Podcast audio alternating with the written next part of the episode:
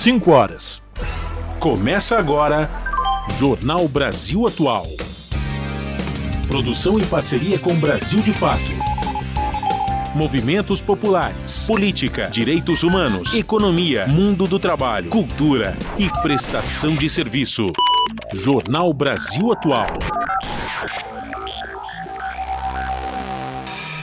Olá, muito boa tarde. Hoje é quarta-feira, dia 16 de agosto. Eu sou Rafael Garcia, junto com Cosmo Silva, apresentando mais uma edição do Jornal Brasil Atual. E estas são as manchetes de hoje. Pesquisa Genial Quest aponta Lula com aprovação de 60% e melhora da avaliação entre evangélicos e bolsonaristas. Esta é a primeira vez que a sua aprovação foi maior que a rejeição em todo o país. O governo anuncia medidas em resposta a pautas da Marcha das Margaridas. As novidades foram apresentadas durante o encontro, que reuniu mais de 100 mil mulheres em Brasília. E o ministro de Minas e Energia aciona o Ministério da Justiça para que a Polícia Federal apure as responsabilidades da queda de energia nesta terça-feira. João Pedro Stedley afirma que a CPI do MST, que o na CPI do MST, que o agronegócio produz riqueza, mas não desenvolve o país. O dirigente do Movimento dos Sem Terra saiu em defesa da reforma agrária diante de deputados defensores do agronegócio. E em meio à pressão, Petrobras aumenta preço de combustíveis. Estatal subiu gasolina e diesel após empresas privadas indicarem risco de desabastecimento no país. A Federação Única dos Petroleiros denuncia o ataque especulativo. Reforma tributária deve ser votada no dia 4 de outubro na Comissão de Constituição e Justiça do Senado. Essa é a previsão do plano de trabalho aprovado por unanimidade nesta quarta-feira em Brasília. Microempresários querem programa Desenrola diante de dívida impagável. O tema foi debatido em audiência da Câmara dos Deputados. Ouvidor da Polícia Militar de São Paulo, Cláudio da Silva, é ameaçado mais uma vez. As ameaças começaram após as denúncias sobre abusos da Operação Escudo. E nova variante da Covid-19 avança pelo mundo. Vacinas são a melhor forma de prevenção. A variante Eris preocupa a OMS porque apresenta aumento de transmissão, embora não tenha maior letalidade. São 5 horas, 2 minutos, horário de Brasília. Participe do Jornal Brasil Atual por meio dos nossos canais nas redes sociais. No Facebook, facebook.com barra Rádio Brasil Atual. No Instagram, arroba Rádio Brasil Atual. Ou pelo Twitter, arroba RA Brasil Atual. Tem também o WhatsApp, o número é 11 96893 7672.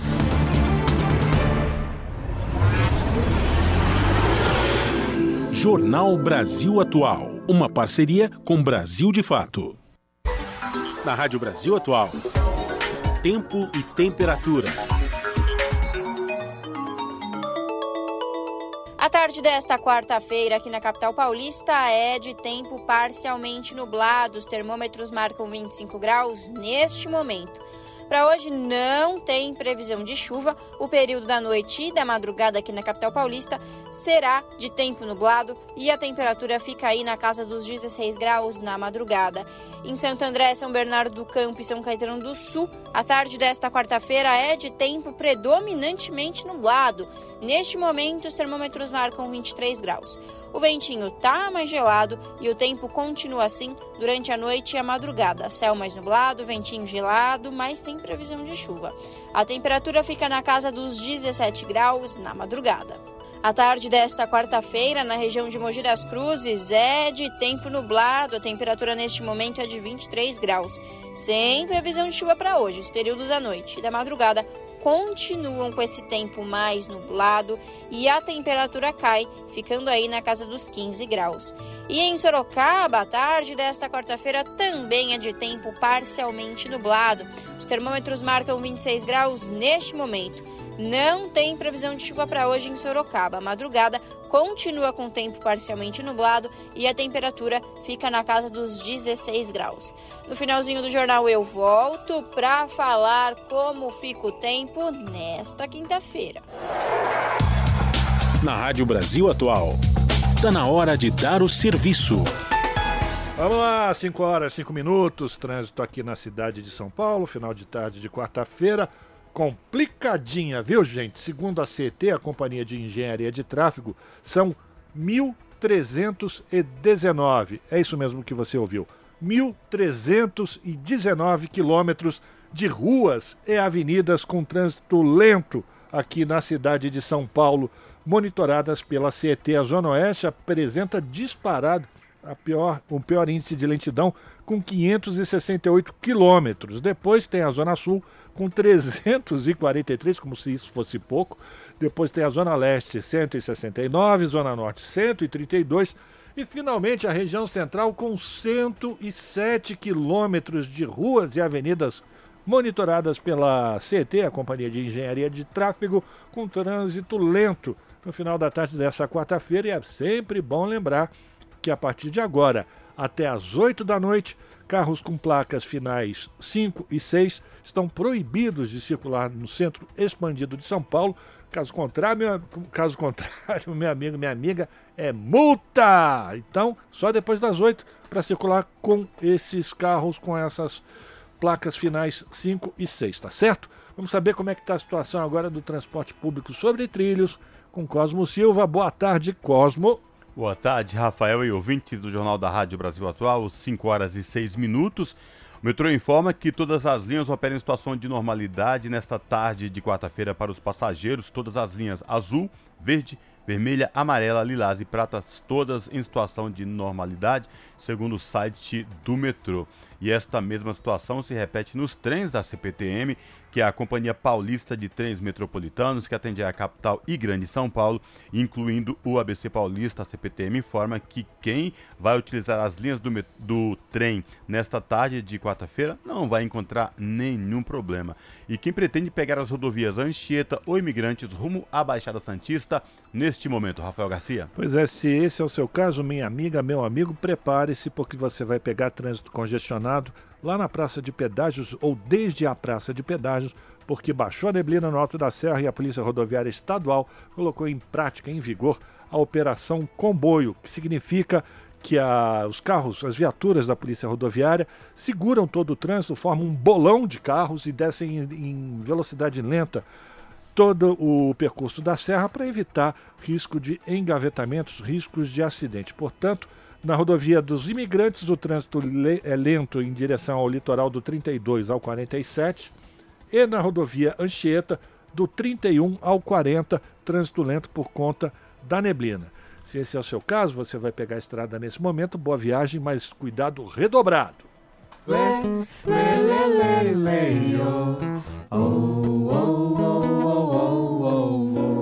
Brasil Atual. Jornal Brasil Atual. Uma parceria com Brasil de Fato. São 5 horas e 8 minutos. O ministro Benedito Gonçalves, do Tribunal Superior Eleitoral, manteve a decisão que estabeleceu uma multa ao ex-presidente Jair Bolsonaro e ao ex-ministro Walter Braga Neto em 110 mil por descumprimento de decisão e litigância de má-fé. Em julho, o ministro atendeu que entendeu que a campanha de chapa Bolsonaro Braga Neto deixou de retirar das redes sociais imagens das comemorações do 7 de setembro que tinham sido consideradas como propaganda eleitoral irregular no pleito do ano passado.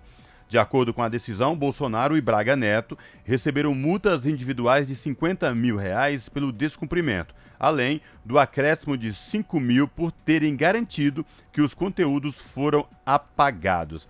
A decisão do ministro foi motivada por um recurso apresentado pelas defesas de Bolsonaro e de Braga Neto.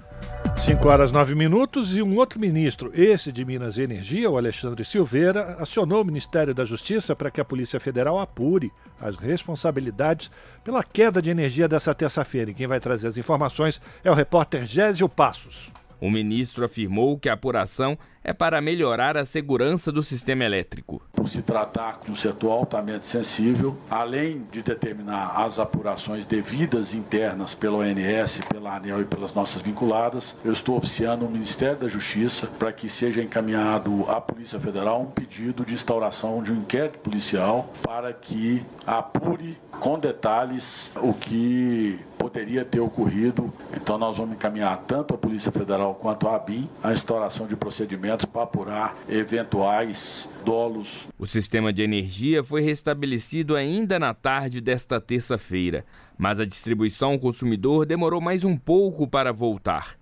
A previsão do Ministério era que até o final da terça as distribuidoras já tenham normalizado o serviço. O ministro defendeu a robustez do sistema elétrico brasileiro. Ele afirmou que ocorreram dois eventos expressivos para a queda de energia em todo o país, mas que até o momento o operador nacional do sistema elétrico identificou apenas um problema na linha de transmissão no Ceará. Primeiro, é importante destacar, para que haja um evento dessa magnitude, graças à robustez do nosso sistema, há de se haver uma redundância de fatos relevantes. Agora, a única afirmativa que a ONS faz do ponto de vista de uma apuração até agora é esse levantamento no Ceará. As outras estão em levantamento. A ONS coloca como prazo limite 48 horas para ela apontar é, e diagnosticar o que efetivamente fez com que o sistema tivesse essa interrupção. O ministro de Minas e Energia voltou a questionar a privatização da Eletrobras, que corresponde a um terço da produção de energia do país. Segundo Silveira, o governo só ficou sabendo pelos jornais da saída do CEO da empresa, Wilson Ferreira Júnior, nessa segunda-feira. A privatização tirou a possibilidade de nós termos um sistema mais harmônico do sistema elétrico nacional. É uma posição que já externei diversas vezes. A pergunta me faz é, ter a oportunidade de dizer que a mudança de ontem, da forma que ela foi feita, reafirma de que a privatização fez mal sim ao Brasil. A Advocacia Geral da União acionou o STF em maio para questionar dispositivos da lei que permitiu a privatização da Eletrobras. A União tem 43% de ações da empresa, mas a legislação impede que qualquer acionista da Eletrobras exerça poder de voto maior que 10%, impedindo que o governo federal influa na gestão da empresa. Da Rádio Nacional em Brasília, Gésio Passos. E o nosso contato agora no Jornal da Rádio Brasil Atual é com a Cida de Oliveira, a Cida que é repórter do portal da Rede Brasil Atual, redebrasilatual.com.br. Olá, Cida, tudo bem? Prazer te receber aqui no Jornal da Rádio Brasil Atual. Seja bem-vinda. Obrigada, Cosmo. Prazer falar com você e com os ouvintes. Cida, é, nesta quarta-feira, a pesquisa Genial Quest traz aí dados sobre a avaliação do governo do presidente Lula. E eu sei que esse é um dos destaques do portal da RBA. Queria te ouvir sobre essa pesquisa, Cida. Ah, Cosmo, é, é sempre bacana, né, a gente poder falar, trazer notícia boa é, porque quando a gente está falando aqui de uma aprovação de 60% é, de aprovação né, do, do, das pessoas que foram ouvidas na, na, pesquisa com relação à avaliação que fazem de como o, o presidente Lula conduz né, a, o governo. Né? Então, é, quando a gente está falando que ele tem 60% de aprovação, é, é um dado que é novo, né? E, e, mostra também que o presidente vem assim num, num crescente de popularidade. E, Cida, é. e, e, interessante destacar nessa crescente que você vem falando dessa popularidade, porque neste levantamento da Genial Quest mostra que o presidente Lula também subiu é, entre é, os eleitores em três regiões, né? Exceto aí Oeste, Centro-Oeste e Norte, mas mostra uma, uma ascendência aí da avaliação boa do, e positiva na aprovação do governo do presidente Lula. Isso é muito importante também, né? É verdade, porque quando a gente está falando desses 70, seria, digamos, uma, um resumo, né? Quer dizer, é é, juntando todos os aspectos, tudo aquilo que, o, que os entrevistados apontaram, né? Você tem é, esse 60%, que dentro desse 60% tem uma série de, de, de, de outros é, detalhamentos da pesquisa. Né? Então, por exemplo, é, houve aumento de popularidade do presidente Lula, inclusive entre eleitores que nem votaram nele né? Mas são eleitores que estão percebendo é, é, no dia a dia que há uma melhora é, progressiva no governo, né? Na medida em que são é, tomadas é, as medidas, né? É, políticas que vão sendo anunciadas, né? E também o próprio reconhecimento do, da condução do, do, do país pelo governo Lula, até do, no estrangeiro, né? Quer dizer, diversos países, diversos, é, diversas agências de, de é, avaliação de risco, quer dizer, existe um clima é, favorável ao governo, né? Isso daí também é, reflete no, na percepção do governo, né? Mas não é só isso, né, Cosmo? Porque quando a gente está falando é, desse clima favorável aí para o governo, é, também a, pesquisa foi perguntar, mas é, quais seriam, né? É, as principais razões é, de a maioria do, do, do, dos entrevistados é, dizerem que, o, o, que acreditam na, na, na, melhora do governo, que apoiam a, a maneira que o presidente está conduzindo o país, né?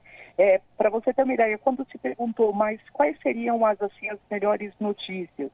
É, dentro do governo, né? Foi justamente a, a, a, a reformulação do Bolsa Família, né? Que, que colocou é, o valor fixo de 600 reais, mais um, né, aquele adicional de 150 por crianças menores de 6 anos, né? E Cida, e outra questão também muito importante é que neste levantamento, além desse dado que você trouxe, um dos pontos positivos na avaliação dos entrevistados que aprovam o governo do presidente Lula em 60% e melhora na avaliação, é que esta é a primeira vez que a aprovação foi maior que a rejeição em todo o país, né?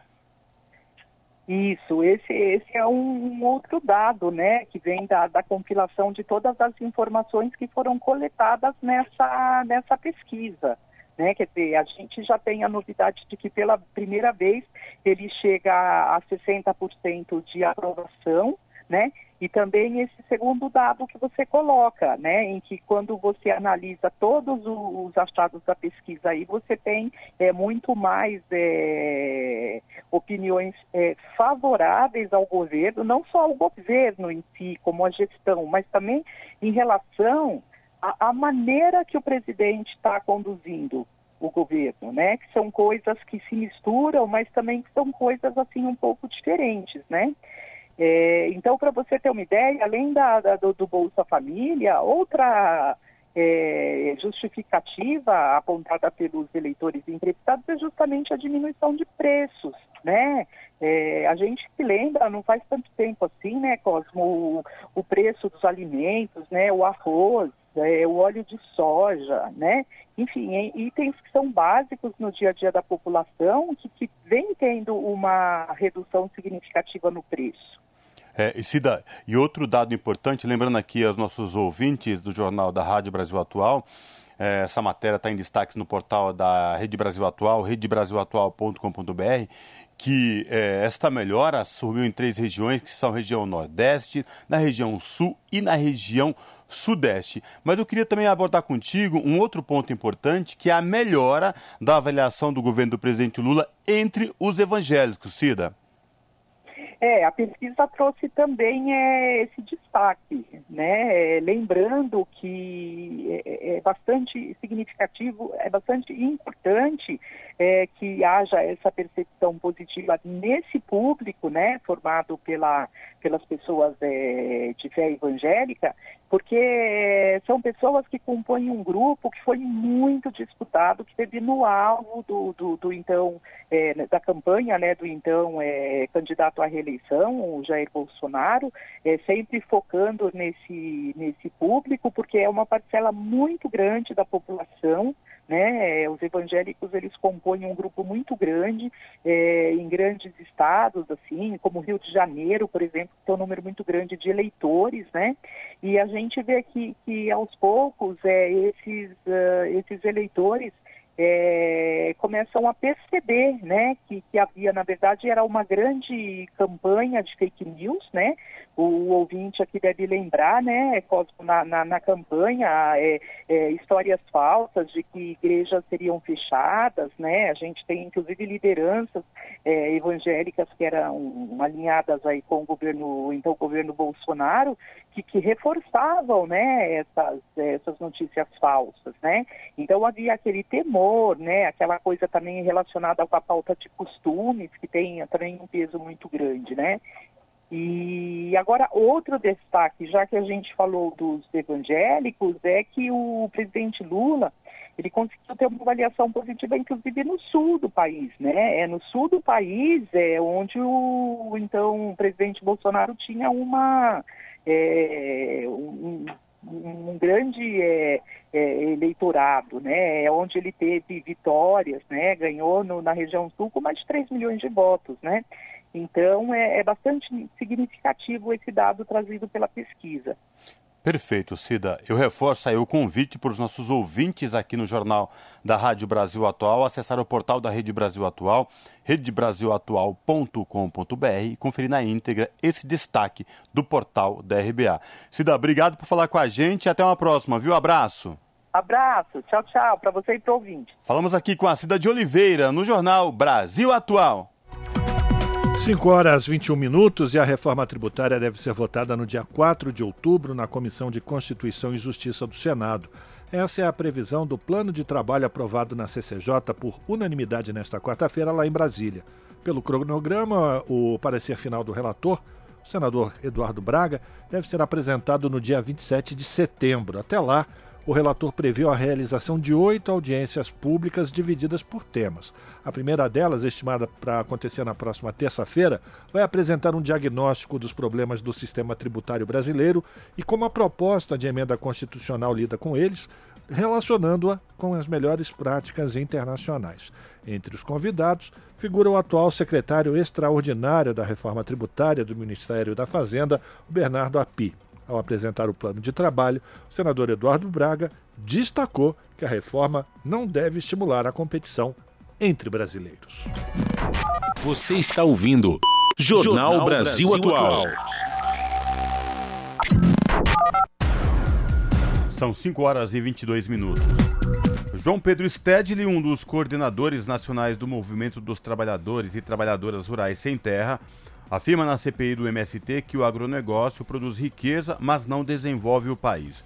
O dirigente do movimento saiu em defesa da reforma agrária diante de deputados defensores do agronegócio. E quem traz as informações é o Douglas Matos.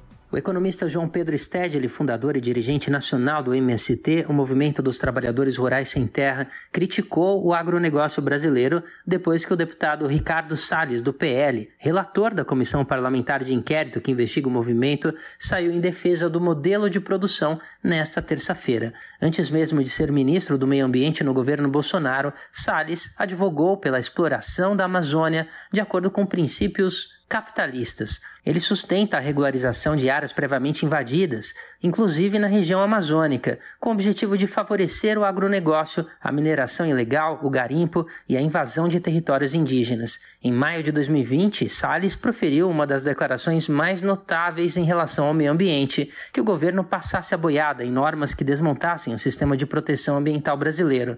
Salles pediu a opinião de Stedley sobre o agronegócio. Em resposta, a liderança do MST reconheceu que o setor produz muita riqueza, mas que não distribui entre a população. São grandes propriedades, usam as técnicas mais avançadas de semente transgênica, mecanização e agrotóxico. E produzem o quê? Produzem muita riqueza, mas produzem commodities para exportação. Portanto, repete o modelo agroexportador colonial, que não necessariamente representa distribuição de riqueza para a nossa sociedade. Esses dias eu estava fazendo a conta aí. No Mato Grosso, que é o paraíso do agronegócio, Se a riqueza da soja fosse distribuída equitativamente por toda a população, dava uma renda de 54 mil reais por pessoa. Seria o país mais desenvolvido do mundo, o Mato Grosso, com a riqueza da soja. Mas aonde vai a riqueza da soja do Mato Grosso? Vai para as multinacionais, vai para o banco. E, repito, para o fazendeiro só fica 13%. Com a mão de obra, que é o custo de quem produz mesmo, fica 8% menos o que fica com os bancos. Então, esse é o panorama do agronegócio. Stedley afirmou ainda que essas grandes propriedades não são as mesmas que sofrem com a ausência da infraestrutura e apoio estatal.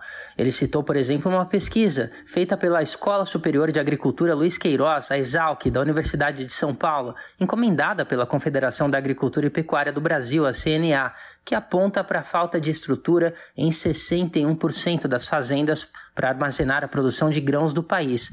Chamado de forma pejorativa de comunista, o dirigente também foi perguntado se existiria um movimento similar ao MST na China e respondeu: Existe algum movimento na China análogo ao que é o MST aqui não, no Brasil? Não. não, porque em 1949 eles fizeram reforma agrária. Vocês que querem tanto derrotar o MST, a fórmula é simples. Façam reforma agrária, no outro dia desaparece o MST. Então, na China, eles fizeram uma reforma agrária em 49, de 49 a 52, foi muito drástico, eles distribuíram terra para todo mundo e hoje a média das terras lá na China é 0,7 hectares por família. Por isso que eles passam fome. Não, não tem produtividade nenhuma. Eu não sou advogado, né? Da China. Aconselho vocês chamarem o embaixador deles aqui, que tem a prerrogativa legal de defendê-los. Diante do nível das perguntas, a deputada federal Samia Bonfim, do PSOL, falou em tom sarcástico sobre o trabalho da oposição na CPI. Ela ainda criticou quem acusa o MST de violência, mas ignora ataques como sofridos pela deputada estadual Marina, do MST, no Rio de Janeiro, na última semana. Essa CPI me lembra um pouco um programa que eu assistia quando eu era criança, que é Os Trapalhões. Vocês tinham a faca e o queijo na mão desde o início dessa CPI, com maioria, com um relator, com um presidente. Só aprovaram os requerimentos que quiseram e mesmo assim não, não conseguiram apresentar nada de útil para a sociedade. Talvez para meia dúzia de fanáticos nas redes sociais de Vossas Excelências tenha tido algum efeito. Mas eu gostaria aqui de destacar sobre a violência que a deputada Marina, do MST do Rio de Janeiro, sofreu no último final de semana em Lumiar. É esse mesmo pessoal que está aqui sentado no banco dessa CPI, porque são eles que têm interesse em criminalizar organizar um movimento social. Ou então um sujeito que faz parte daquele movimento, que é o MBL, que teve um deputado caçado por assediar refugiada de guerra. Ou então um outro, que inclusive é presidente da CPI, que foi financiado por uma das pessoas que foram pegas num dos maiores escândalos de trabalho escravo desse país. O depoimento de Stedley é tido como o ápice da comissão parlamentar de inquérito sobre o MST, que teve a primeira sessão em 23 de maio deste ano. De São Paulo, da Rádio Brasil de Fato, com reportagem de Carolina Oliveira. Locução: Douglas Matos. 5 horas 27 minutos e em outra comissão parlamentar de inquérito, essa mista que investiga os atos terroristas de 8 de janeiro, o fotógrafo diz que apenas exerceu sua profissão ao registrar a invasão do Palácio do Planalto ou do Planalto como um todo. O profissional foi convocado para explicar um suposto conluio com invasores às sedes dos poderes. E quem fez a reportagem é a Silvia Munhato. Convocado pela CPI mista do 8 de janeiro, o fotógrafo da agência Reuters, Adriano Machado, disse aos membros da comissão que deletou algumas fotos a pedido de um dos invasores do Palácio do Planalto e até o cumprimentou após isso como maneira de continuar registrando o acontecimento sem ser agredido. Mesmo assim, Adriano relatou que foi agredido, xingado e até ameaçado com uma arma de choque em outros momentos. Os parlamentares que pediram a convocação levantaram suspeitas de que o fotógrafo estava em conluio com os vândalos, principalmente por causa das imagens em que ele aparece apagando fotos e cumprimentando o invasor. Adriano diz que apenas exerceu a sua profissão, inclusive com equipamentos de segurança, como colete à prova de balas, capacete e máscara de gás. E narrou o momento do cumprimento, que ocorreu após um grupo invadir a antessala do gabinete da presidência. Quando eu estava próximo à porta de saída, um deles abordou e exigiu que eu deletasse as fotos daquele acontecimento. Após confirmar que eu teria cumprido com a exigência, uma das pessoas me cumprimentou. Eu não conheço essas pessoas. Apesar de eu não endossar ou apoiar o que estava vendo, eu não tinha escolha a não ser o cumprimentar de volta. Eu estava preocupado que, se me recusasse a retribuir o cumprimento, isso poderia levar a uma situação perigosa para mim e cumprimentá-lo me pareceu uma boa maneira de aliviar a tensão. Logo após a fala inicial de Adriano, a senadora Elisiane Gama, do PSD do Maranhão, relatora da CPI, disse que não vê relação do fotógrafo com a investigação da comissão, mas para o deputado delegado delegado Ramagem, do PL do Rio de Janeiro, o vídeo da Câmara de Segurança do Planalto mostra que o fotógrafo teria auxiliado os vândalos. Já o deputado pastor Marco Feliciano, do PL de São Paulo, sugeriu que o fotógrafo poderia ter dado voz de prisão para os invasores e não continuar registrando tudo sem tomar alguma atitude. Adriano rebateu, dizendo que o trabalho dele é de fotojornalista. O deputado Rogério Correia, do PT de Minas Gerais, disse que a narrativa contra o fotógrafo caiu por terra. A tese de que havia infiltrados quebrando, que o fotógrafo foi lá e foi contratado por alguém de fora para mostrar que os atos violentos eram invenção da esquerda, este caiu com o senhor vindo aqui hoje. No depoimento, Adriano Machado contou que ao caminhar para o Palácio do Planalto, chegou a ver algum efetivo da Força Nacional perto do Ministério da Justiça. Para o senador Esperidião Amin, do PP de Santa Catarina, o relato é mais uma evidência de que houve pouca resistência à invasão, porque esse efetivo não teria sido deslocado para o Planalto. O deputado pastor Henrique Vieira, do PSOL do Rio de Janeiro, diz que a legislação atual só permite a ação da Força Nacional quando solicitada pelo poder local. Segundo ele, o ministro da Justiça, Flávio Dino, teria colocado o efetivo à disposição do governo do Distrito Federal. No início da reunião, alguns membros da CPI cobraram do presidente da comissão, deputado Arthur Oliveira Maia, do União da Bahia, que determine a apreensão de todas as imagens das câmeras de segurança do Ministério da Justiça no 8 de janeiro, já requeridas pela comissão, mas que ainda não teriam sido entregues. Maia afirmou que está cuidando do caso, mas que não acha necessário confronto com o Ministério. Já a base do governo solicitou a investigação do caso dos presentes recebidos pelo ex-presidente Jair Bolsonaro e que teriam sido vendidos e readquiridos de maneira ilegal. Eles pedem a quebra dos sigilos bancário e fiscal do ex-presidente e de sua esposa. Arthur Maia diz que não vê relação disso com a CPI mista e que isso teria que ser objeto de outra comissão. Não contem comigo para esse tipo de coisa. Eu sou uma pessoa muito ponderada. Não estou aqui para defender o presidente Bolsonaro, não estou aqui para defender o governo. Eu estou aqui para cumprir um papel de esclarecer para o povo brasileiro e comandar esse trabalho para que juntos possamos esclarecer ao povo brasileiro o que aconteceu no dia 8 de janeiro. A relatora, senadora Elisiane Gama, disse, porém, que acha que é possível discutir alguns desses fatos na linha de apuração que busca esclarecer o financiamento dos atos do 8 de janeiro. Da Rádio Câmara de Brasília, Silvia Minhato. São 5 horas e 32 minutos. O advogado do ex-presidente Bolsonaro, Frederico Assef, admitiu que usou recursos próprios para comprar um relógio de luxo de marca Rolex nos Estados Unidos no último dia 14 de março. Em entrevista, o Assef disse que estava em solo americano e soube que o relógio estava lá. Então, resolveu comprá-lo para devolvê-lo como presente ao governo federal. Ele também negou que tenha sido designado para reaver o relógio que havia sido vendido no país anteriormente. O Assef também disse que pagou em dinheiro vivo porque, de acordo com a legislação americana, dessa maneira é mais fácil registrar o nome do comprador, além de obter desconto. Ele mostrou ainda um recibo de compra em seu nome, constatando o valor de 49 mil dólares e ressaltou ter economizado dinheiro para o governo, já que, segundo ele, a peça valeria muito mais. Quando questionado sobre como o relógio retornou ao país, o Assef disse que não podia passar mais detalhes e que esse ponto seria relatado durante seu depoimento espontâneo à Polícia Federal. Você está ouvindo? Jornal Brasil Atual. Uma parceria com Brasil de Fato. 5 horas 33 minutos. E mais de 100 mil mulheres participam da Marcha das Margaridas. Quem chega com as informações é o Renato Ribeiro. Mais de 100 mil mulheres com camisetas na cor lilás e chapéus de palha decorados participaram da tradicional Marcha das Margaridas nesta quarta-feira na esplanada dos ministérios em Brasília. Eram manifestantes de todas as regiões do país de diversas profissões do campo da floresta da cidade. Com o lema Pela Reconstrução do Brasil pelo Bem Viver, a pauta política das Margaridas trouxe diversos temas, entre eles democracia, participação política, combate à violência, clima, meio ambiente, saúde, trabalho e educação. A professora Maria José Paulino, de Brasília, destacou a visibilidade que a marcha dá às mulheres. É um movimento que dá visibilidade às mulheres, né? E a gente está precisando muito dessa visibilidade, dessa luta por mais direitos, por mais conquistas. Em nome da, do combate à violência também. A indígena Maspan Banubac Runicui de Santa Rosa Purus, no Acre, falou das mulheres indígenas.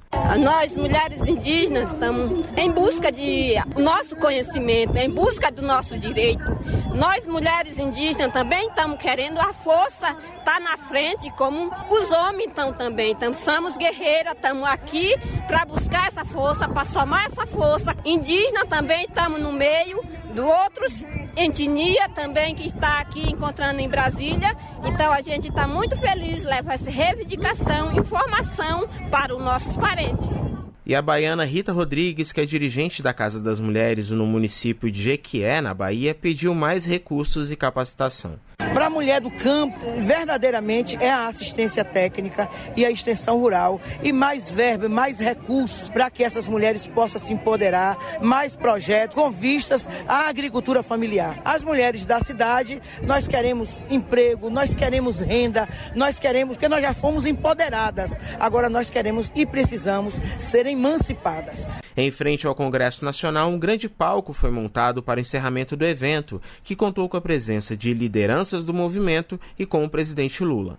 Essa é a sétima edição da Marcha das Margaridas, que é realizada a cada quatro anos, sempre no mês de agosto. E é uma homenagem à líder sindical e defensora dos direitos humanos, Margarida Alves, que foi assassinada há 40 anos em Alagoa Grande, na Paraíba. Da Rádio Nacional, em Brasília, Renato Ribeiro. São 5 horas e 36 minutos e aqui no Jornal Brasil Atual a gente continua falando sobre a Marcha das Margaridas, agora com a Sandra Paula Bonetti, que é de, secretária de Meio Ambiente da CONTAG e também integrante da coordenação ampliada da marcha. Muito boa tarde, Sandra. Bem-vinda aqui ao Jornal Brasil Atual. Tudo bem com você? Boa tarde, tudo bem sim. Estamos aqui ainda um pouco cansados e eufóricos ao mesmo tempo em função da nossa sétima marcha. Pois é, exatamente. Eu queria que você primeiro passasse para os nossos ouvintes. A gente já teve aqui as informações do que aconteceu hoje. Ontem, diversos atos e também ah, oficinas, debates e, e, uma série de atividades foram realizadas. E hoje teve a entrega, né, o, o recebimento, ou melhor, o recebimento por parte do governo federal das demandas colocadas pelas mulheres trabalhadoras rurais. E eu queria que você falasse da emoção desse encontro que reuniu mais de 100 mil mulheres, não só a, as mulheres camponesas, mas também as trabalhadoras urbanas, né, é, Sandra? Isso, é isso mesmo. É, a gente está, esse momento foi para coroar, né, toda uma articulação. É, estava aqui até, é, ouvindo, né, a matéria de vocês e como já muito bem foi dito, a Marcha das Margaridas é de quatro em quatro anos. Então é toda uma construção. A gente vem desde 2000 construindo as marchas. Então, essa última marcha já vem há mais de dois anos sendo discutida, feitas oficinas, onde a gente entregou é, no dia 21 de junho a pauta para o governo federal e para o legislativo. Então, hoje era o nosso ato final né, de encerramento da marcha, com a nossa caminhada pela esplanada dos ministérios. Como você muito bem disse, que ocupou a Brasília foram as margaridas de todos os povos, né? É, principalmente as mulheres do po dos povos das águas das florestas, do campo né, das águas das florestas, é, protagonizado pela agricultura familiar, pelas assalariadas rurais, pelas trabalhadoras do campo, mas muitas outras mulheres se somaram na luta, na construção é, de todo esse processo da nossa pauta e, e coroada né, com a presença de praticamente todos os ministros e do nosso presidente Lula mostrando né, a importância do evento e dando resposta à nossa pauta.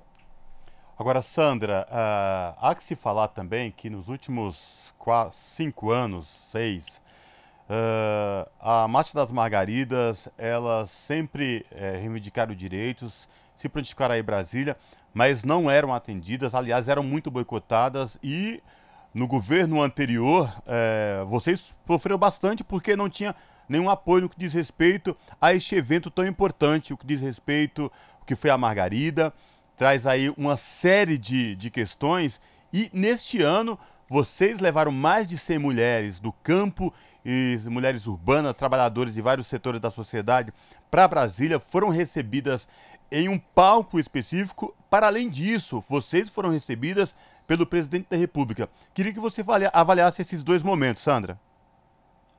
Bom, primeiramente dizer que estamos num, momento de reconstrução, como diz o nosso lema, né? O lema da Marcha das Margaridas desse ano, é nossa sétima Marcha das Margaridas, era, era pela reconstrução do Brasil e pelo bem viver. Justamente para a gente demarcar esse, essa virada de página. Em 2019, infelizmente, é, pós-golpe, não fomos recebidos, não fomos recebidos, não foi recebida a nossa pauta, não teve negociação com o governo. Então, foi um momento muito tenso, muito difícil é, para as margaridas, né, no geral, principalmente para nós do campo. Então, as mulheres, nesses últimos seis anos, vamos dizer assim, é, vem sofrendo cada vez mais ataques, desde segurança pública até acesso a direitos já conquistados há muitos anos. Então, a gente teve um retrocesso enorme nesses últimos seis anos. Então, quando a gente traz como lema e centralidade a reconstrução do Brasil e pelo bem viver, é com esse olhar né, das mulheres nesse novo Brasil, com essa perspectiva de esperança, de continuidade, de retomada de direitos, de retomada das políticas públicas. Então, é, é tudo muito simbólico, né? A gente compreende, uh, a gente não deixou de, de fazer nossas organizações, as nossas pautas em 2019 também viemos a Brasília, mesmo não sendo recebida pelo governo, nós viemos, fizemos a nossa marcha, eh, e agora eh, com essa nova perspectiva né, de construção, de poder negociar com o Ministério, sentar com vários ministros e propor o que nós, margaridas, o que nós, mulheres do campo das florestas e das águas, estamos pensando para o Brasil propor políticas públicas. Então, é, a gente, sem dúvida nenhuma, esse momento, a Marcha das Margaridas, é, mostra a força do movimento sindical, é, porque muitas outras organizações se somam né, na organização da, da Marcha das Margaridas, mas querendo ou não, é o movimento é, da CONTAG, que é a Confederação Nacional dos Trabalhadores e Agricultores Familiares é, do nosso ele, que organiza e puxa é, a nossa marcha. Então, é dizer o quanto que a gente está nesse espaço de construção, de propor e mostrar nossa força, né? É, a gente vinha fazendo, mas agora com essa perspectiva de reconstrução e, e, de novos caminhos e com muita esperança nesse momento que foi coroada, né? Com esse momento de, de importância, de se mostrar como que os o povo em geral, os povos né, do campo, em geral, mas quanto a sociedade protagonizada pelas mulheres tem importância também no governo. Eu vejo, né, nós vemos dessa maneira é, que ter tantos ministros e o presidente Lula vindo dar resposta às nossas, às nossas demandas, é, mostra o quanto a importância da sociedade em geral estar participando do governo. A gente está conversando com a Sandra Paula Bonetti, que é secretária de Meio Ambiente da CONTAG e também integrante da coordenação ampliada da marcha. E o presidente Lula se comprometeu com vários pontos das, da pauta de reivindicações das margaridas, entre elas que será dada prioridade às mulheres na seleção dos beneficiários do Plano Emergencial de Reforma Agrária e também que serão criados o Programa Nacional de Quintais Produtivos, que tem o objetivo de dar autonomia econômica para as agricultoras, e o Pacto Nacional de Prevenção aos Feminicídios. Você acha que essas ações que já foram anunciadas pelo governo ajudam na luta das mulheres no próximo período, então, Sandra? Acreditamos que sim, né? É, a gente percebe que teve uma grande boa vontade do governo em trazer algumas respostas para nossa pauta emergencialmente, né, nesse momento. Então, é, essas pautas, essas devolutivas que a gente teve assinados os decretos pelo, pelo presidente Lula, uh, é no sentido de que são pautas emergenciais. O quanto antes retomar e fazer, né? A gente sabe o quanto que muitas mulheres no nosso país são chefes de família, o quanto que muitas mulheres ainda estão em, em algum lugar de vulnerabilidade eh, e de violência em, fu em, função da falta de autonomia, a falta de, eh, de recursos, né? Eh, então, o quanto é importante para nós mulheres do campo o acesso à terra e também condições para a produção, né? Para a produção de alimentos saudáveis. Então, a instituição do, da política dos quintais produtivos, para nós é muito importante porque coloca essas mulheres é, no, no, na, num momento onde a gente também discute soberania alimentar. Então, as mulheres, a gente acredita que podem ser protagonistas também nesse, nesse processo. Nós, mulheres do campo, produzimos mais de 70% da alimentação e tendo esse impulso é, para que a gente possa é, estar fazendo impulsionando os nossos quintais produtivos é, é muito importante é, e não só para a autonomia das mulheres do campo, mas sim de todas as mulheres, porque isso diz que vamos produzir mais alimentos e isso chegará na mesa é, de todos os brasileiros e brasileiras, principalmente, independente de onde elas estiverem sem falar do combate ao feminicídio, que ainda é um problema muito grave também entre as mulheres do campo, não é isso, Sandra?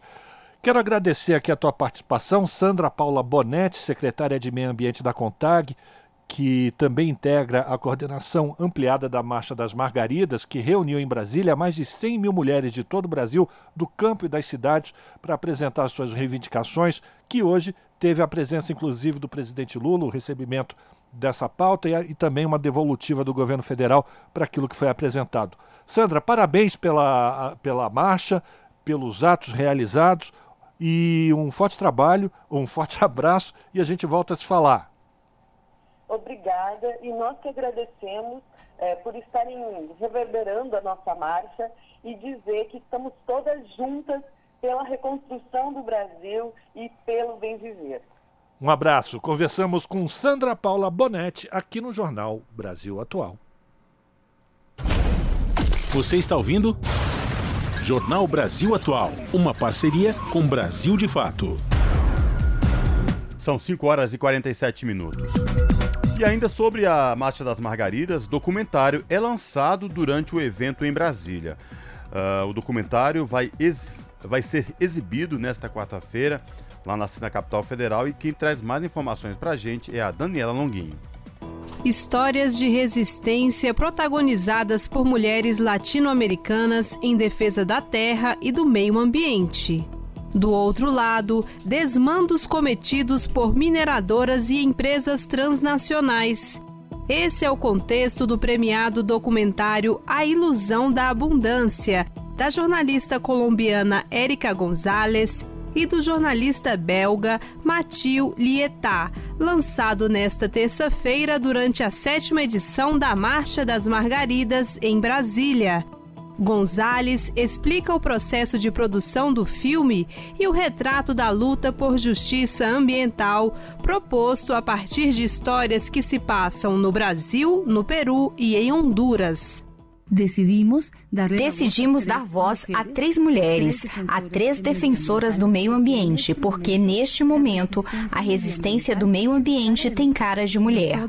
Nós tínhamos decidido politicamente dar voz a três mulheres. Em nossa pesquisa, que durou mais de cinco anos, a gente se deu conta que são as mulheres que estão principalmente na liderança em busca da justiça ambiental e na luta pela proteção dos recursos naturais naturales. Moradora de Brumadinho, a defensora de direitos humanos e da natureza Carolina de Moura Campos revive no filme a tragédia do rompimento da barragem da mina do córrego do Feijão da Vale, que provocou a morte de 270 pessoas em 2019. Carolina nos conta que uma década antes do rompimento já atuava em movimentos que monitoravam as ações da Vale na região. Ela afirma que a tragédia de Brumadinho é consequência da conduta da empresa e destaca os efeitos observados ainda hoje. O crime é continuado, ele segue perpetuando e interferindo na nossa qualidade de vida todos os dias, apesar de já ter ocorrido há quatro anos e meio. Né? É inesquecível, imperdoável, inaceitável e nossas vidas foram mudadas de maneira drástica. E é muito importante estar no documentário, assim, porque também é, é ser voz representando milhares de mulheres, né, que no campo e na cidade lutam cotidianamente pela defesa da vida. Integrante do Instituto Cordilheira, Carolina de Moura explica que a organização dispõe de um observatório das ações penais sobre a tragédia de Brumadinho.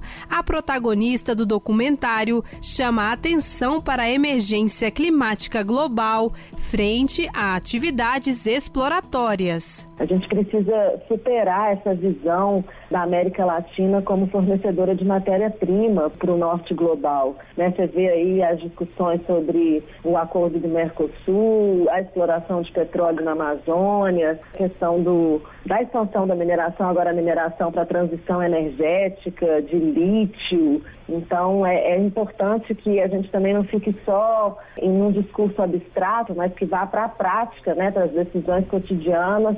A Marcha das Margaridas, a maior ação de mulheres da América Latina, exibe o documentário ao longo dos dois dias de evento. A marcha é uma homenagem a Margarida Alves, que foi uma sindicalista e defensora dos direitos humanos assassinada a mando de latifundiários em 1983. Para os produtores do documentário, é emblemático lançar o filme durante o evento.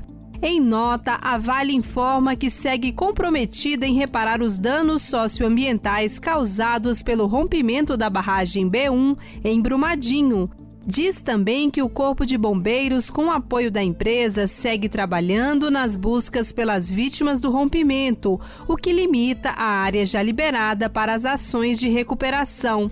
O comunicado diz ainda que uma área equivalente a 50 campos de futebol está em processo de recuperação ambiental na região, bem como é feito o monitoramento da biodiversidade ao longo do Ribeirão Ferro Carvão e do Rio Paraupeba.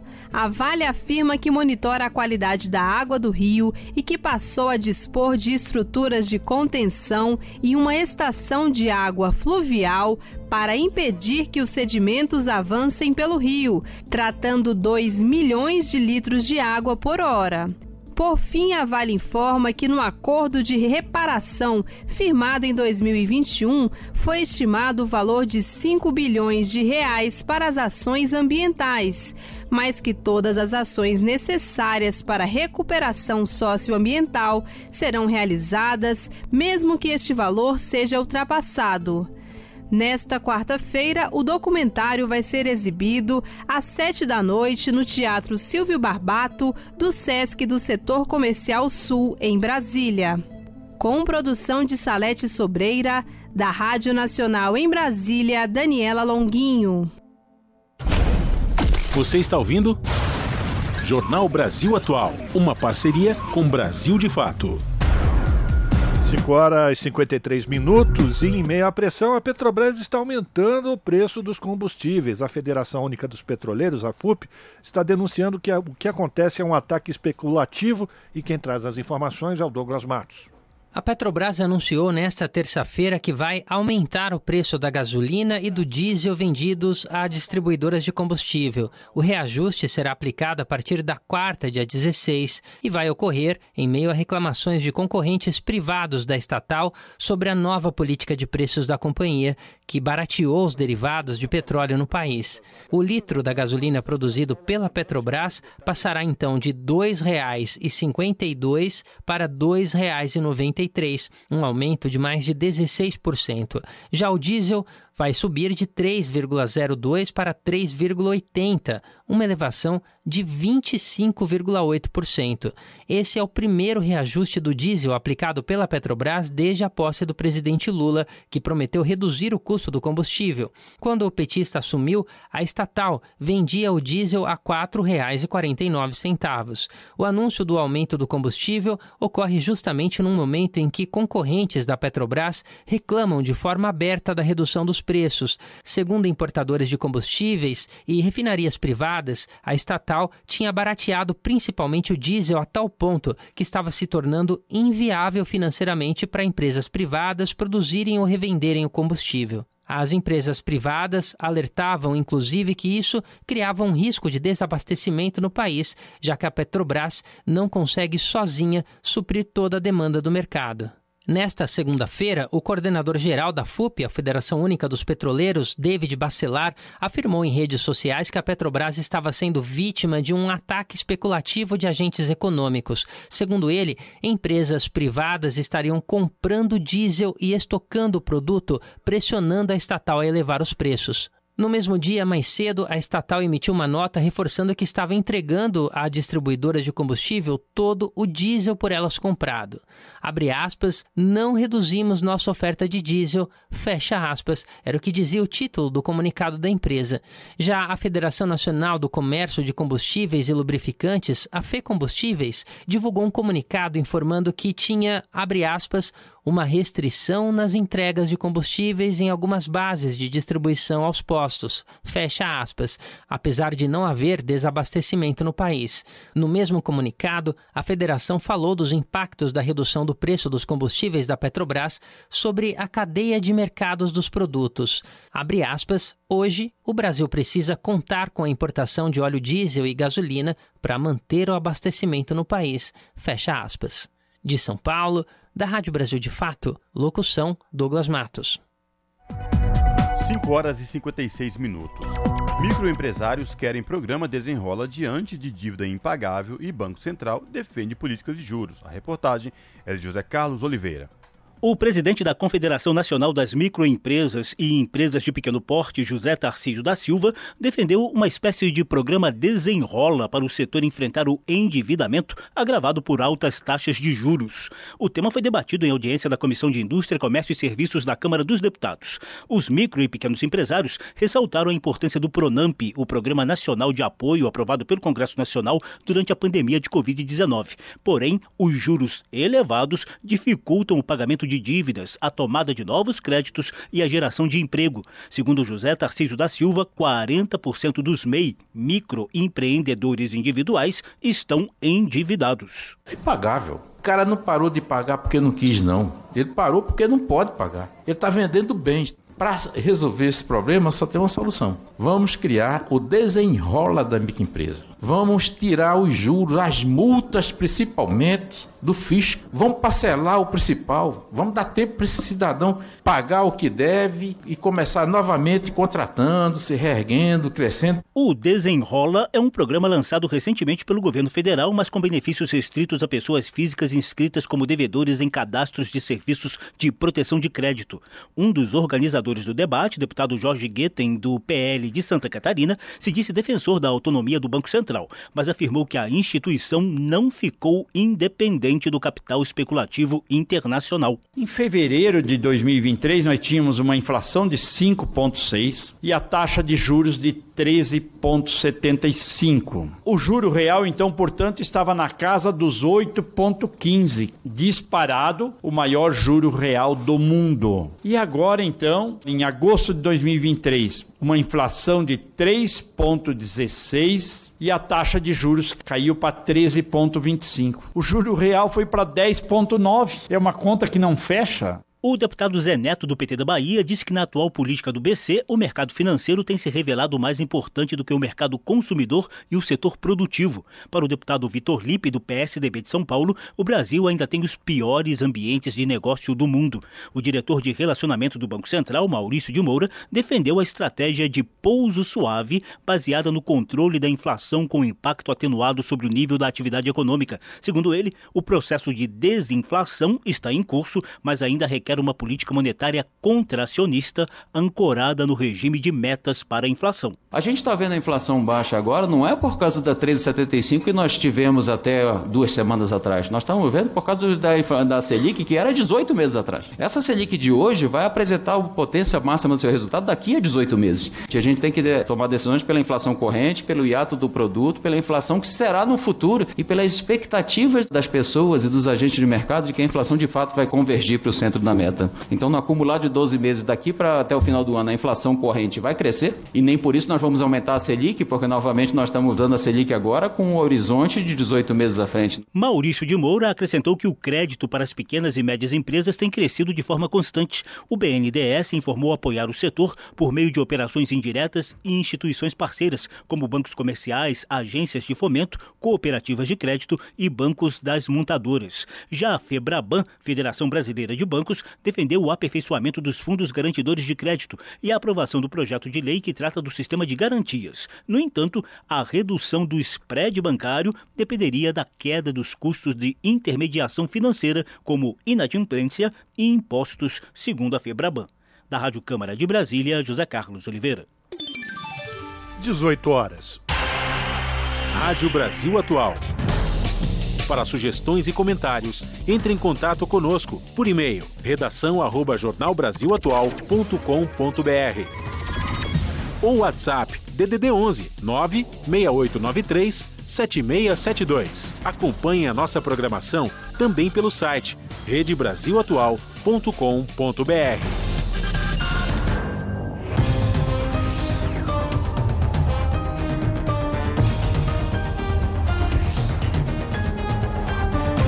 Vamos lá, seis horas, hora da gente conhecer os destaques do seu jornal, que começa às sete da noite pelo canal 44.1 Digital, sinal aberto para toda a região metropolitana de São Paulo, que você também acompanha pela Rede TVT no YouTube, youtube.com barra TVT, ou se você colocar só lá na busca TVT, você também encontra a TV dos Trabalhadores. Quem vai trazer os destaques da edição dessa quarta-feira é a apresentadora do seu jornal, a Ana Flávia Quitério.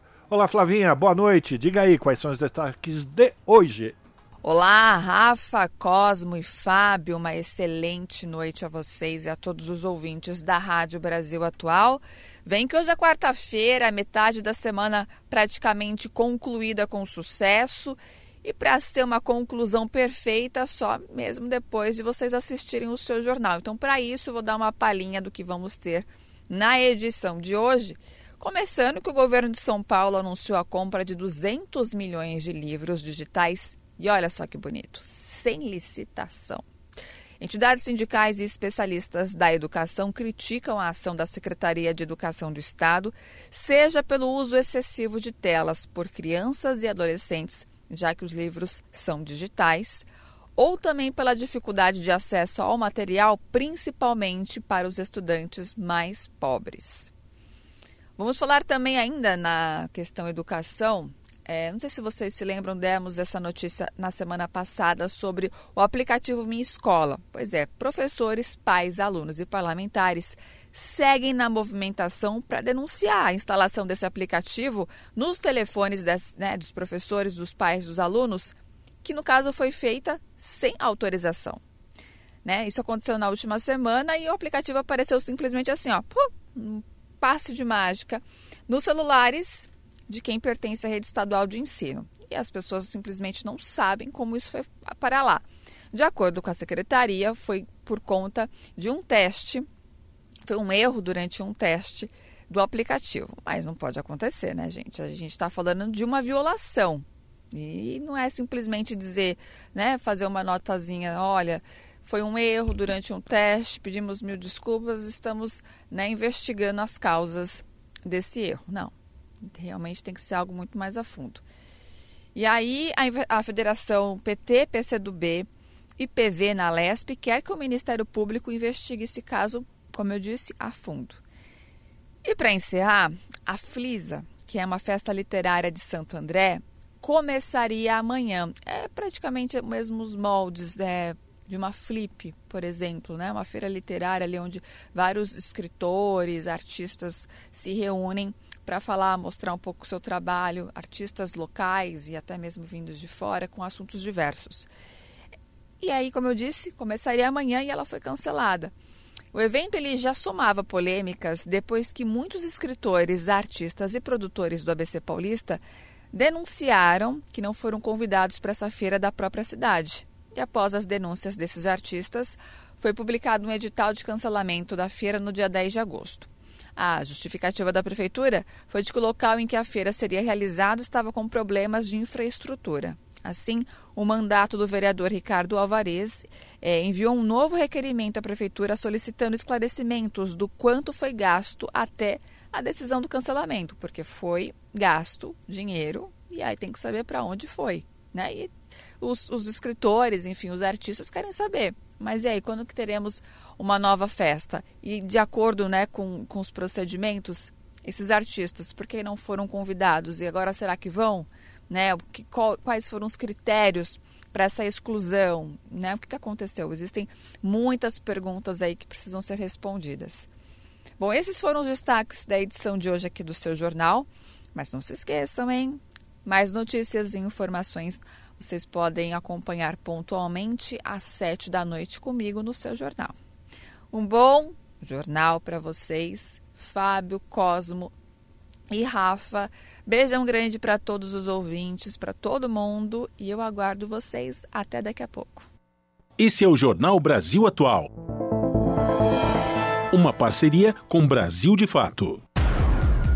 6 horas e 5 minutos, reafirmando então, a partir das 7 da noite tem o seu jornal na TVT e além do canal 44.1, a gente quer fazer um convite para você que está acompanhando aqui o Jornal Brasil Atual na Rádio Brasil Atual. Se inscreva no canal da TVT no YouTube é, rede TVT. Vai lá, clica, seja inscrito, faça o seu sininho, você vai receber as notificações e você vai ajudar muito a gente a chegar a um milhão de inscritos. Estamos com 994 mil inscrições. Falta só um pouquinho para a gente chegar a um milhão. Se você puder e ajudar a gente a fazer com que a rede TVT cresça e chegue a mais pessoas, a gente agradece aqui de coração. Então, youtube.com barra rede TVT, entra lá, clica, seja inscrito e ajude o nosso canal. São 6 horas e 6 minutos. O vice-presidente Geraldo Alckmin defende medidas tributárias para facilitar o investimento da indústria no país. Ele participou da abertura de um evento da Confederação Nacional da Indústria sobre a industrialização sustentável no país. As informações na reportagem de Gabriel Brum. O presidente da CNI, Robson Andrade, disse que as grandes empresas procuram países com muita oferta de energia limpa para fazer investimentos.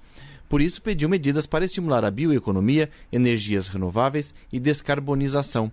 Geraldo Alckmin destacou a intenção do governo de implantar já no ano que vem a depreciação acelerada. É uma medida fiscal que pode facilitar investimentos em novas máquinas e equipamentos, mas sem que o governo abra mão de dinheiro, segundo ele. Imagine uma empresa que pague 100 milhões em cinco anos. Com a depreciação acelerada, ela continua pagando 100 milhões. No primeiro ano, o governo perde fluxo. Ele abre mão do imposto de renda CSLL, mas ele recupera no segundo, terceiro, quarto e quinto. Aí nós vamos renovar máquinas, equipamentos, melhorar a eficiência. O diretor de planejamento do BNDES, Nelson Barbosa, voltou a falar sobre a criação de uma letra de crédito para desenvolvimento. Na mesma linha do que existe para os setores da agricultura e imobiliário, é um título de investimento para atrair mais dinheiro para projetos de infraestrutura. E isso a taxa de mercado. O BNDES vai captar a taxa de mercado com a isenção tributária um pouco mais abaixo e o BNDES, como banco 100% público, vai repassar o ganho tributário totalmente para o tomador, barateando o juro em cerca de um ponto percentual em relação ao que ele é hoje. Se o juro cair mais, melhor ainda. Barbosa disse ainda que o BNDES está finalizando uma nova linha de financiamento para a eletrificação das frotas de ônibus do Brasil. Da Rádio Nacional em Brasília, Gabriel Brum.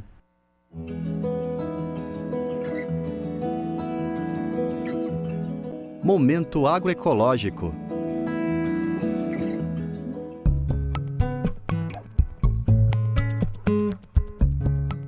Ao lado de prédios de alto padrão, um espaço de cuidado, luta e transformação. Este é o cenário da horta comunitária da ocupação 8 de março do MTST no bairro de Boa Viagem, Recife, como explica Maria Simone Pires. Esse é o industrializado, cheio de conservas, cheio de outros, outros tipos de produto químico. E esse é o nosso natural, feito com o que a gente colheu daqui da horta. É tomate, pimentão, alho, manjericão, tudo natural. No dia 4 de setembro, vão fazer dois anos que 350 famílias organizadas pelo MTST ocupam este terreno no bairro Nobre de Boa Viagem, na zona sul do Recife. Iniciava assim a ocupação 8 de março. Rosilene Domingos da Silva conta como encontraram o terreno. O terreno era só lixo e mato. Era lixo, matos e mais mato. Montanhas, montanhas de lixo. Foi uma luta foi luta. Cada dia que a gente vinha era um caminhão de lixo, caçamba, caçambas e mais caçamba de lixo. As histórias deste local são um retrato de um Brasil piorado após a pandemia do novo coronavírus. No início, as moradias tinham formato de ocas, construídas com bambu e lona. Das ocas foi construído um banheiro e logo após uma cozinha solidária. Foi atrás desta cozinha que foi erguida pelas mulheres da ocupação a primeira horta da comunidade como explica a coordenadora da ocupação Tamires dos Santos Vieira. Batata doce, inhame, macaxeira, coentro, o que a gente mais usava na cozinha, a gente começou a fazer a plantação. Mas o solo do terreno era muito aterro. Quando a gente entrou aqui era muito aterro. Então o que a gente plantou para a gente comer foi totalmente por água abaixo, porque os ratos que tinham dentro da ocupação, eles começaram a fazer tocas e comer o alimento primeiro do que a gente. E nisso foi uma, uma dificuldade e uma tristeza muito grande, porque a gente é, viviam de doação. Quando o pessoal do movimento conseguia, aí trazia doação e a gente fazia alimentação para distribuir para todas as famílias.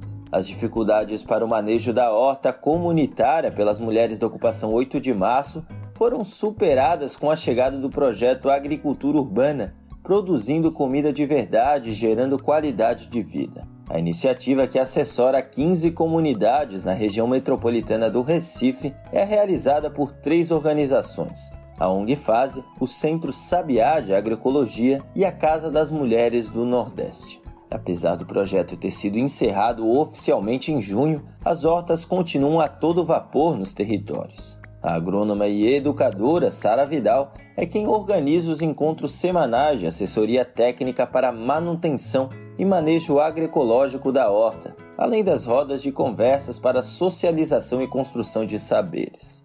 Na horta, a gente faz a conexão da agroecologia com todos esses outros sentidos e desafios da vida cotidiana. E as mulheres é que estão à frente, estão protagonizando né, esse diálogo nas hortas. E aí a gente faz rodas de conversas sobre a questão do acesso à água, do, da, da, melhoria da educação, sobre a saúde, né, sobre, o, sobre as questões políticas. E a gente tem construído né, incidências políticas no campo feminista e também no campo da agroecologia. Jéssica trabalhava desfiando meias no município de Limoeiro, a 80 quilômetros de Recife. Ela ganhava entre um e dois reais por meia e tirava em média 50 reais por dia. A trabalhadora conta que só agora ela, o marido e os dois filhos estão tendo a oportunidade de comer alimentos in natura e orgânicos. Agora eu tenho minha casa, não pago mais aluguel, sobrevivo da horta, que de lá que eu tiro meu alimento para dentro de casa coentro, tomate, alface, cebolinha, tudo que eu tiro de lá, eu boto dentro de casa pra gente se alimentar, porque lá no interior era muito difícil alimentar assim, né, que a gente não trabalhava, o dinheiro era pouco. E graças a Deus veio pra cá, deu pra o sustento ser melhor por conta da horta. Além dos legumes e vegetais, as ervas medicinais cultivadas na horta ajudaram a melhorar a saúde das famílias na 8 de março. É o caso de Severina Conceição. Estou com uma dor de barriga muito forte. Eu tinha uma dor de barriga forte, desinteria que não parava. Estou melhorando com aquela planta vermelha ali, ó. Tá vendo? Com planta mesmo que a gente colhe aqui, que a gente planta. Tamires revela como modificou sua alimentação a partir da horta. Eu mudei minha reeducação alimentar. A gente mudou aqui da, da, das crianças, dos idosos, de várias pessoas, de, de, de, de trocar e fazer, fazer um, um tempero diferente, botar um, um, um manjericão, botar. É, pegar, fazer um chá diferente. O que vende na farmácia a gente tem aqui. Vamos ver como é a diferença. Se o da farmácia faz mais efeito do que o daqui. E, e, e a população mesmo, ela vê que a, a, a verdadeira raiz que a gente planta é o que, que nos faz nos sobreviver. O terreno que estava abandonado e onde hoje vivem cerca de mil pessoas organizadas pelo MTST pertence à incorporadora AMBA Participações. Ao todo, a empresa acumula quase 500 mil reais em dívidas com o município e a União, de acordo com o movimento. Tamires explica como a horta se relaciona com o direito à moradia. Então, o movimento ele não só, não, não só se, se baseia pela luta pela moradia, mas sim pelo direito da cidadania de cada um ter a sua própria, a sua própria dignidade. Rosilene reforça no mesmo caminho de Tamires. A horta é luta, com a, com a 8 de março, a gente luta. Todo dia a gente luta aqui por uma batalha. Seja bom, seja ruim, na alegria, na dor, na tristeza. É luta. De Recife para a Rádio Brasil de Fato, Pedro Estropaçolas.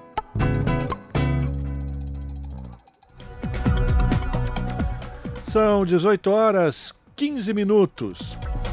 E agora no Jornal Brasil Atual a gente vai falar de mobilidade urbana, de segurança no trânsito. Isso foi um assunto muito debatido em Brasília nessa semana entre especialistas e deputados. E eles chegaram a uma conclusão que a diminuição da velocidade nas vias das cidades é essencial para garantir a segurança no trânsito. Quem vai trazer as informações para a gente e um resumo de tudo que foi discutido, debatido lá na Câmara dos Deputados é a repórter Carla Alessandra, da Rádio Câmara. Vamos acompanhar. A Comissão de Viação e Transportes da Câmara realizou audiência pública para discutir a mobilidade urbana do ponto de vista da mobilidade ativa, que é aquela realizada por ciclistas, pedestres, skatistas e patinadores. Tanto os representantes do governo quanto das entidades ligadas à mobilidade ativa concordaram que a principal forma de fazer com que as cidades sejam menos hostis a pedestres e ciclistas é diminuir a velocidade das vias.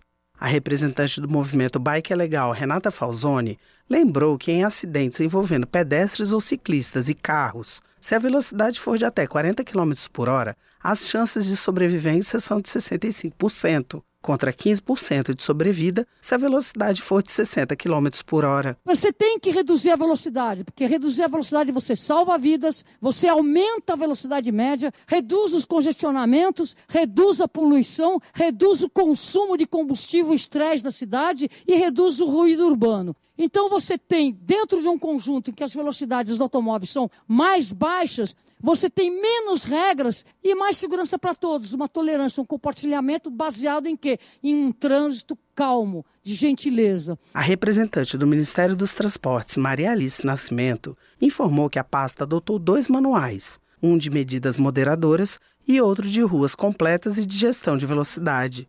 Mas, segundo ela, as medidas de diminuição da violência no trânsito serão mais eficazes quando essa disciplina fizer parte da grade curricular de todas as escolas brasileiras. Por mais que a gente faça campanhas, por mais que a gente trabalhe, tem um problema que tem que ser incluído. Nós temos que criar uma lei que seja desde a educação primária até a universitária, seja obrigatória a questão da segurança no trânsito, a gente sabe que começa no ensino. E eu não entendo por que, que isso até hoje não é obrigatório. Já a representante da União de Ciclistas do Brasil, Ana Carbone, lembrou que a legislação brasileira já prevê que pedestres e ciclistas são prioridades nas ruas. Mas mesmo assim, o Brasil é o terceiro país no ranking mundial de mortes no trânsito. Para ela, somente a redução na velocidade das vias vai ser capaz de evitar essas mortes. O deputado Jonas Donizete, do PSB de São Paulo, afirmou que, apesar de necessária, a redução da velocidade nas vias brasileiras ainda é um desafio para os gestores, que enfrentam o descontentamento de parte da população. Ele lembrou de sua atuação quando foi prefeito. O resultado é comprovado. Nós temos no centro de Campinas um viaduto que se chama Viaduto Cury, constantemente em acidentes. Eu coloquei 40 por hora, nós não tivemos mais nem mortes, nem pessoas mutiladas. Segundo dados do IPE, Instituto de Pesquisa Econômica Aplicada, os acidentes de trânsito custam ao país anualmente cerca de 50 bilhões de reais. Da Rádio Câmara de Brasília, Carla Alessandra. São 6 horas e 18 minutos. Para o Supremo Tribunal Federal, cabe aos juízes agora decidir para qual presídio, se feminino ou masculino, deve ser encaminhado ou encaminhada uma pessoa trans. O placar do plenário virtual foi de seis votos favoráveis a cinco contrários. E quem traz mais informações para a gente é a Ana Lúcia Caldas, da EBC. O caso era julgado desde 2021. Na época, o placar ficou empatado em 5 a 5 diante da indefinição sobre a aprovação de André Mendonça para ocupar uma cadeira no Supremo. Somente agora o ministro depositou seu voto. O voto de Mendonça, que foi então responsável pelo desempate, foi depositado na noite de segunda-feira, último dia da sessão de julgamento. O entendimento do relator, ministro Luiz Roberto Barroso, era de que os detentos poderiam escolher para qual presídio ir. Ele foi acompanhado pelos ministros Carmen Lúcia, Dias Toffoli, Rosa Weber e Edson Fachin. A divergência tinha sido aberta pelo ministro Ricardo Lewandowski, que foi seguido por Luiz Fux, Alexandre de Moraes, Nunes Marques e Gilmar Mendes. E agora, Mendonça. Para o ministro André Mendonça, a resolução editada pelo Conselho Nacional de Justiça resolve de forma satisfatória a controvérsia, atende à solicitação feita pela Associação Brasileira de Gays, Lésbicas e Transsexuais. No pedido, a associação requeria que o Supremo declarasse inconstitucionais normas do Poder Executivo que, segundo a entidade, favoreciam a violação de direitos fundamentais de pessoas trans. No entanto, após o início da ação, o Executivo e o Judiciário editaram estudos e normas dando ao encarcerado a opção de gênero para o cumprimento de penas em presídios. Pela resolução do CNJ, por exemplo, os juízes devem questionar a preferência do preso se em presídio masculino ou feminino. O relator do processo no Supremo, Luiz Roberto Barroso, votou no sentido de que também o Supremo estabelecesse esse entendimento jurídico além das normas já existentes. Essa corrente, contudo, ficou vencida pela divergência aberta por Lewandowski. Com informações da Agência Brasil da Rádio Nacional em Brasília, Ana Lúcia Caldas. São 6 horas 21 minutos. A gente vai falar de uma outra situação que é muito preocupante. O ouvidor da Polícia Militar de São Paulo, o senhor Cláudio da Silva, foi mais uma vez ameaçado aqui na cidade de São Paulo. As ameaças começaram, evidentemente, após todas as denúncias sobre abusos da Operação Escudo, que está ainda em andamento lá na Baixada Santista. Quem vai trazer mais informações para a gente é a repórter Eliane Gonçalves. Pela segunda vez em menos de uma semana, o ouvidor da Polícia Militar de São Paulo, Cláudio da Silva, foi ameaçado.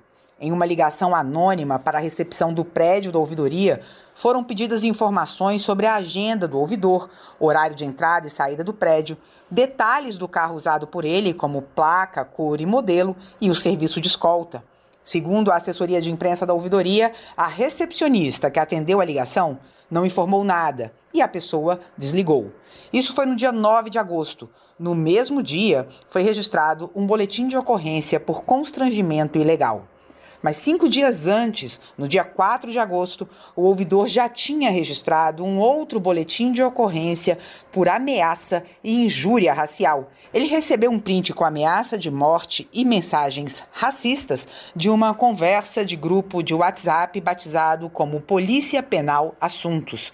A mensagem traz a identificação do celular de onde foi enviada. A reportagem apurou que o número pertence a um policial penal aposentado.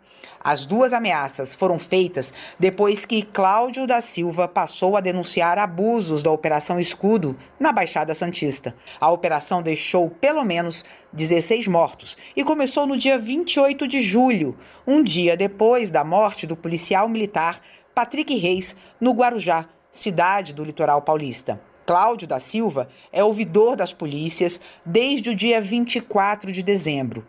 Professor e militante negro, ele foi escolhido a partir de uma lista tríplice em eleição feita pelo CONDEP, o Conselho Estadual de Defesa dos Direitos da Pessoa Humana. Nascido e criado em uma favela da zona sul da capital paulista, a nomeação de Cláudio aconteceu com mais de um ano de atraso e só depois de uma representação feita no Ministério Público de São Paulo pelo CONDEP contra o então governador do estado, Rodrigo Garcia. A ouvidoria das polícias de São Paulo, a primeira do Brasil, é ligada à Secretaria de Segurança Pública. Entre suas tarefas está a de receber denúncias e cobrar respostas sobre abusos cometidos por policiais civis, militares ou da Polícia Científica. Da Rádio Nacional em São Paulo, Eliane Gonçalves. São 6 horas e 24 minutos. Agências da ONU atuam juntas para mitigar efeito de ondas de calor. A Organização Meteorológica Mundial colabora com a Organização Mundial da Saúde. Impactos vão além da saúde humana, podendo afetar os ecossistemas, economias, agricultura, energia e abastecimento de água. Da ONU News em Nova York, quem traz os detalhes é Mayra Lopes. Entidades das Nações Unidas atuam em conjunto para mitigar o efeito de ondas de calor na sequência de recentes episódios extremos em áreas do hemisfério norte especialmente América do Norte, Europa e Ásia. Em entrevista durante o período, o climatologista Álvaro Silva falou à ONU News.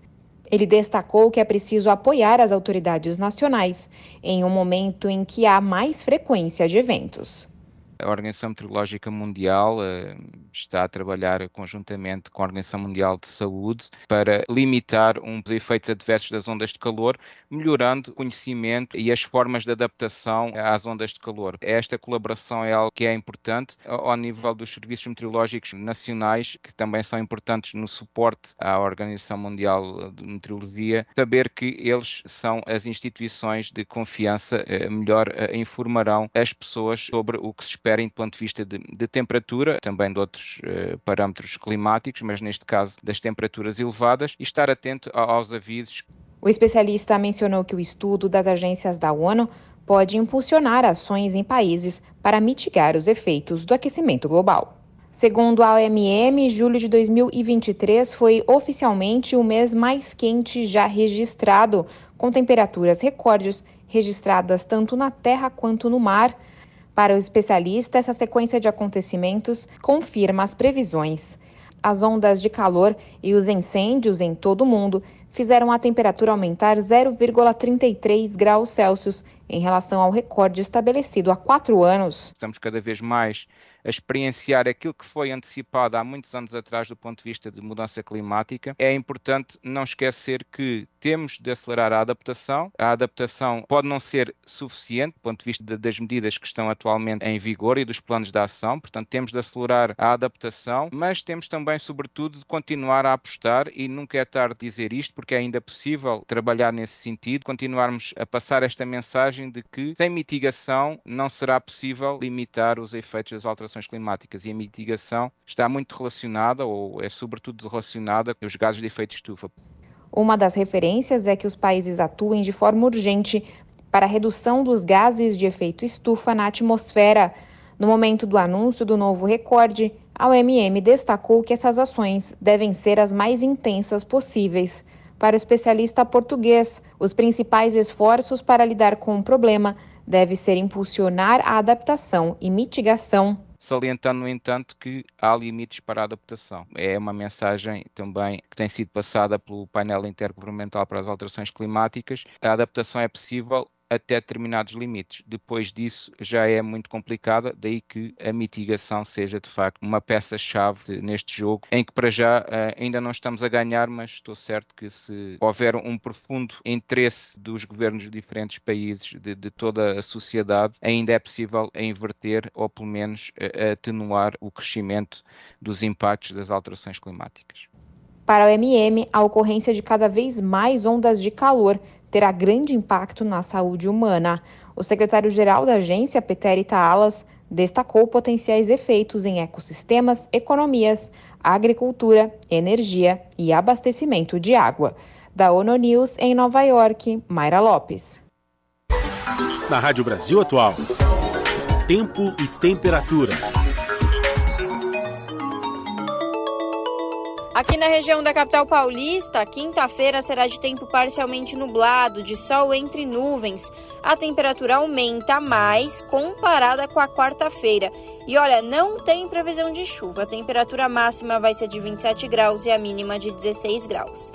Nas regiões de Santo André, São Bernardo do Campo e São Caetano do Sul, a quinta-feira também será de tempo parcialmente nublado, sol entre nuvens e temperatura um pouco mais alta com máxima de 27 graus e mínima de 16 graus na região do ABC Paulista. Em Mogi das Cruzes, a quinta-feira será de temperatura mais alta também, comparando com a quarta-feira. O tempo fica parcialmente nublado, o sol aparece entre nuvens e não tem previsão de chuva, com máxima de 27 graus e mínima de 15 graus. E em Sorocaba, a mesma coisa. Quinta-feira de tempo parcialmente nublado, de sol entre nuvens e sem previsão de chuva, com máxima de 28 graus e mínima de 16 graus. Larissa Borer, Rádio Brasil Atual. E a gente termina aqui mais uma edição do Jornal Brasil Atual, que teve trabalhos técnicos dele, Fábio Balbini, na apresentação Cosmo Silva, e este que vos fala, o Rafael Garcia. Você fica agora com o papo com o Zé Trajano. Às sete da noite tem o seu jornal. A gente volta amanhã, a partir das 5 da tarde, com mais uma edição do Jornal Brasil Atual, levando as notícias que as outras não dão. A todos e todas que nos acompanharam até agora, obrigado pela sua companhia. Um ótimo final de quarta-feira. Então, amanhã, quinta-feira, a partir das 5 da tarde, mais um encontro. Até lá!